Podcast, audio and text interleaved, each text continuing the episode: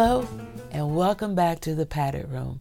I'm Margot, here with Wayne, and this is Talking Tech with Wayne, the podcast dedicated to discussing smartphones, smart homes, and everything in between. This show is a promise of information freely given to all that seek it, and that is a pact between us and all of you. Log into our website, www.talking-tech.org, and click the Join the Discussion button to, well, join the discussion.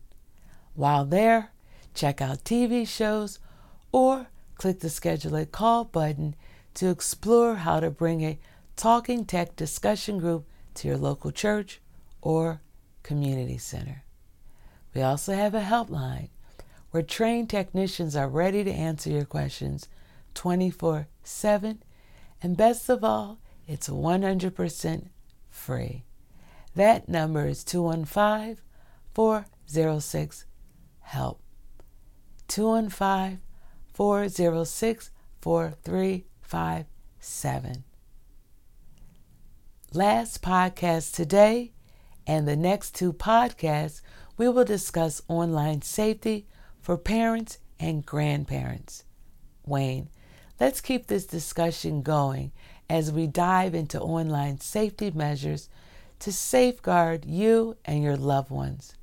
We've covered a lot of online risks, but now it's time to discuss another important aspect digital footprints. Wayne, could you explain what a digital footprint is and how it's created? Sure, Margot. A digital footprint is essentially the trail of data you leave behind while using the internet. It includes websites you visit, emails you sent, comments you make on social media, and even information you submit to companies. And how does one create a digital footprint? Every time you do something online, you add to your digital footprint. It's like leaving footprints in the sand while walking along the beach. The only difference here is that the tide doesn't wash away these footprints. They're permanently etched into the fabric of the internet.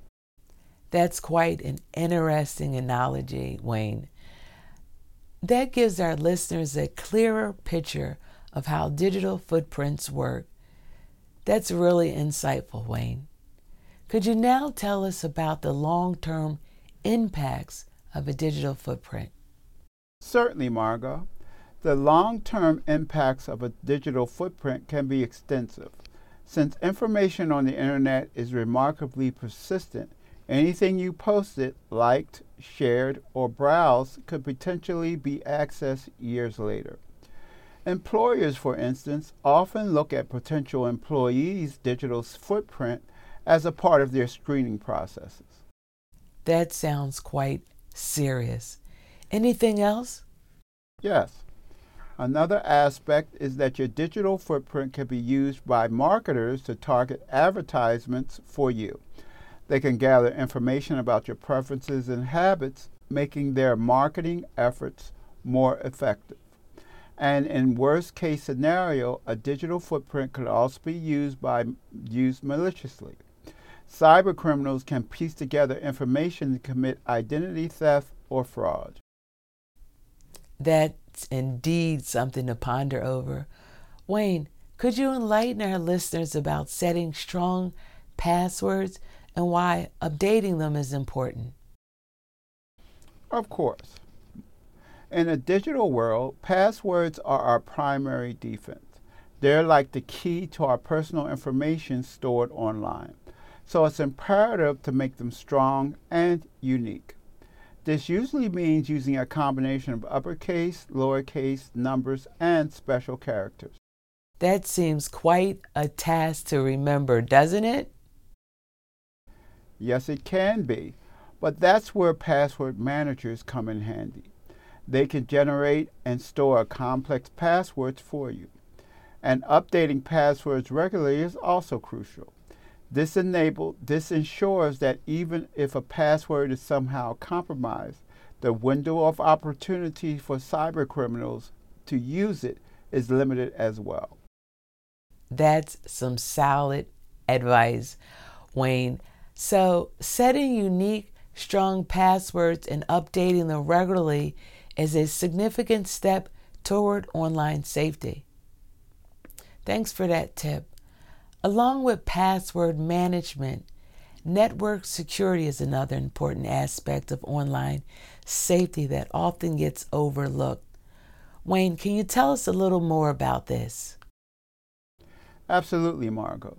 Using secure networks is vital to protecting your personal information. Your device communicates data whenever you connect to the internet, especially if you're on a public network like in a cafe or a library. If the network isn't secure, it's easier for cybercriminals to intercept this data. So, should our listeners avoid public Wi Fi altogether? Not necessarily, but they should be careful. If you must use public Wi Fi, avoid accessing pro- sensitive information like your bank account. And if possible, use a virtual private network or VPN. A VPN creates a secure encrypted connection over a less secure network, like the public internet. That's good to know, Wayne. Being mindful the networks we connect to can add an extra layer of defense against online threats. So, we've covered network security and password management. Wayne, let's dive into something that our audience frequently using social media and other online platforms must be aware of privacy settings. Can you enlighten us about this? Of course. Privacy settings are a crucial component of online safety. These are tools provided by social media platforms that allow you to control who can see your content and personal information. Unfortunately, many people overlook this, creature, this crucial feature. So, how can our listeners take control of these settings, Wayne? It's typically straightforward. You can usually find privacy settings in the Account Settings section of your social media platforms. From there, you can adjust who can see your posts, who can send you friend requests, and even who can look you up using your email address or phone number. That sounds very useful. So, Wayne, reviewing and adjusting these settings regularly is a good idea to ensure our online presence is as secure as possible. Interesting. We've covered a lot of ground on privacy settings, Wayne, but another concern often comes up sharing sensitive personal information online. What's your take on that? Absolutely. That's an area where everyone, not just parents and grandparents, needs to be careful. In general, you should avoid sharing any personal information online. This includes your address, phone number, social security number, and bank account details. I believe that's easier said than done, Wayne. We're often asked to enter these details for various online services or purchases. That's a fair point. In those cases, ensure you're using a secure and trusted website typically denoted by an HTTPS prefix in the web address. However, it's critical to avoid sharing this information through email or social media as it's easy for cyber criminals to access it. Being cautious and taking a moment to verify can save you much trouble. Absolutely. As with all of the information we share here, flex your Google search muscles, log into our website, www.talking-tech.org, or call our helpline. that number is 215 406 HELP. That's 215 406 4357. Well, I see that's all the time I have for today. It has been my pleasure to be here, and I look forward to the next time we can do it again. I wish you all a farewell.